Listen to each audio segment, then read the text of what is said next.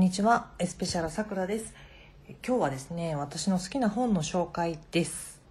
本好きなんですよもうずっと。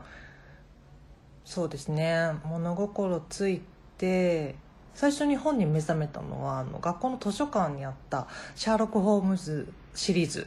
なんですけど結構こうシャーロック・ホームズから本に入った人多いんじゃないかなと思う。結構話を聞いててあ私もそう私もそう小学校の図書館で読んだみたいな。人が多かったので。でそこから本の面白さに目覚めてでいろんな本に手を出していってもうねどっぷりハマっていくっていう。いろんな本出てますからね。でもその中でもやっぱり人によって好みがありますので私もたくさん読んでますけどやっぱりすごく好きな作家さんは偏っているというかもうこの人のシリーズこの人のシリーズは買うっていうのがあるのでその中から、えー、っといくつかこれからね紹介していければなと思っています、え、今日は私がね今一番ハマってるシリーズを紹介したいと思います。シリーズで累計100万部を突破しました大ヒットになっています。ヤタガラスシリーズですね。安倍千里さんが書いています。もう読んでる大好きっていう方も多いと思うんですが、えー、改めてあの最初のね「カラスに一重は似合わない」から紹介していきたいなと思います、えー、その前にまず安倍千里さんなんですがえー、っとですねもう本当に小さい頃から物語がこう浮かぶというか、えーと頭の中に浮かんだ物語をお母様にこう話したりとか書き留めたりとかして物語をずっとも小さい頃から作るのが大好きな女の子だったそうです。これがまたすごいんですよね。その空想って小さい頃するじゃないですか。その空想がどれだけ具体的なのかっていうもう舞台設定も頭の中で細かく細かくなんだろう映像で見てたのかな言葉で考えていたのかなその辺は分からないんですけどもやっぱり自分の世界観をどれだけ細かく作り出してそれを描写できるかっていうのがあの作家の力量かなと私思うので想像は誰でもできるんですよね。こうなったら面白いなとかこういう話なんとなくどっかで見たような話をベースにしてあこれがこうだったらいいなっていうのはきっと誰でもできると思うんですけれどもでもその中から自分の好きな世界観言いたいこと伝えたいこと表現したいことを抽出して細かく細かく見ていくっていうのはねやっぱり作家さん特有の才能なんじゃないかなと思います。その中でもこの阿部千里さんはやっぱりその自分の世界に関する、えー、自分の世界に対する感覚がとってもクリアで鋭いなと私は思っています。でデビューそして中学校から高校の時も書いてずっと書いてたっておっしゃっていて大学に進んだのもその小説を書きたいがために本を書きたいがために日本の歴史をそして文学を勉強しようということで進まれたそうなんですがその大学生時代の時ですね二十歳の時に、えー、2012年史上最年少で松本清張賞を受賞されています。すごいですよね。これ私の好きなあの山本健一さんも「加点の城」で受賞されてますがもうデビューからしてもこうきちんとね大きな名前のある賞じゃないですか。松本清張賞。そういうのを受賞して周りに認められてデビューされたんですがこの「カラスに一重は似合わない」っていうのをたまたま本屋さんで見つけましてデビュー作ですね。安倍さんの。で私あのその頃なんか面白い本はないかなって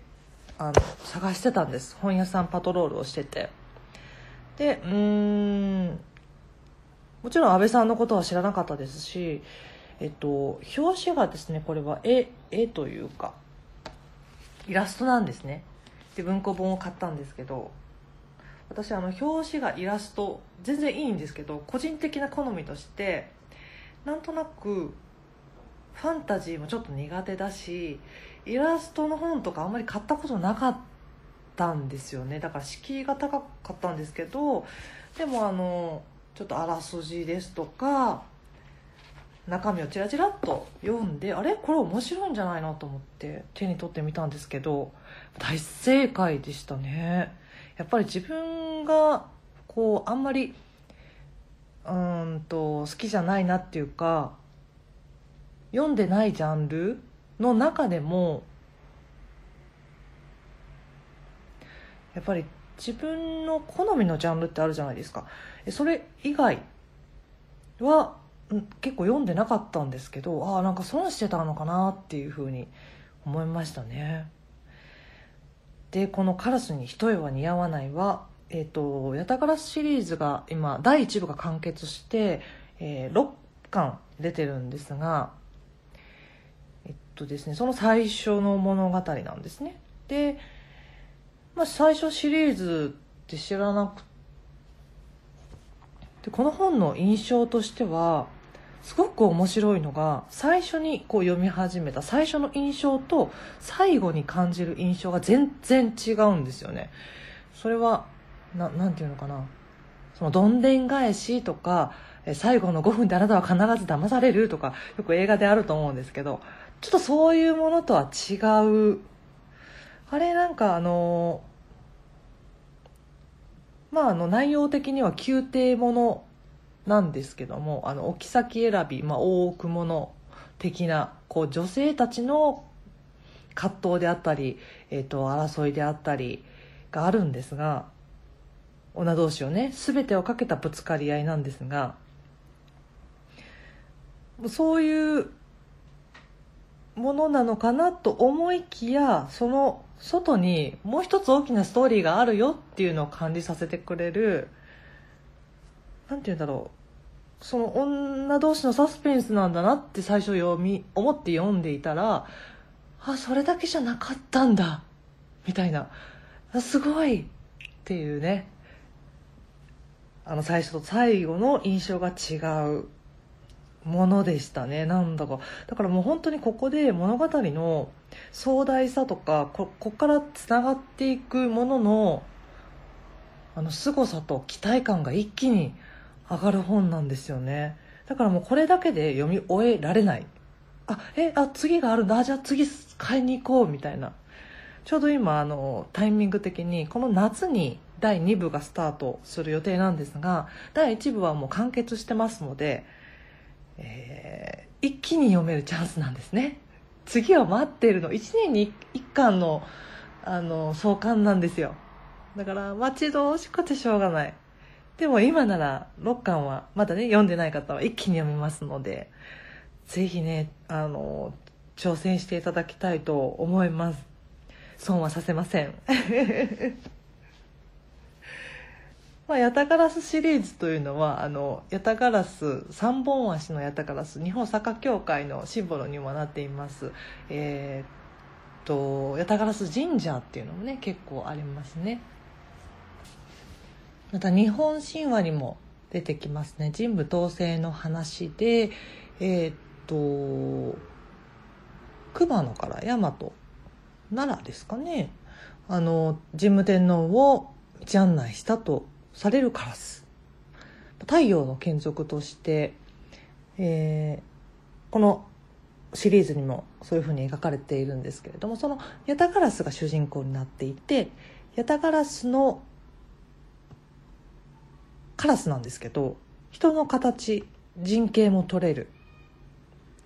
カラスなんですね。で私たちがいるこの世界とは違う次元の世界に住んでいてでその中で巻き起こるお話なんですけれどもこのカラスに一重は似合わないはその中のカラスの長が金羽というんですが金のカラスと書いて金。羽金羽の置き先を選ぶお話ですね。でそのヤタガラスが住んでいる次元私たちがいるところとは違う次元のことを山内山の内側と書いて山内と呼ぶんですがその山内の中でえー、っと金羽がまあ一番、まあ、日本でいうと天皇のような存在ですね。一番偉い。で金の一家が宗家なんですけれどもその下に大きな貴族がいるんですね。で東西南北に合わせて、えー、4つの大貴族がいます。でその東西南北東西南北の中から1人ずつお妃候補のね姫を出してその4人の姫がまあ金羽のお妃の座を争うわけなんですがこれは結構やっぱりですねあのその大奥的な楽しみもあったりなんかして駆け引きとかですね取引とかですね裏の欲望とかね本当の顔とかねあるんですよ。そういう楽しみ方もできるしまた設定がすごく細かくてこれだけでも本当に面白いんですけどこの次のシリーズからを読んでいくとあこれはこういう意味だったのかと。分かるんですね。だからあれちょっと意味が分かんないなみたいなところも最初に読んだらあるかもしれないんですけれどもだんだん分かってきますから。その細かい意味が分かっていく快感っていうのもねあこの裏にこんな話があったんだっていうことを感じられるのでうん満足度は高いですよね。また登場人物がすごく個性が豊かであの 全然飽きないです。もっとその人一人一人にフォーカスしてくれてもいいんじゃないかな。一人一人の物語も読んでみたいなと思ってしまいますね。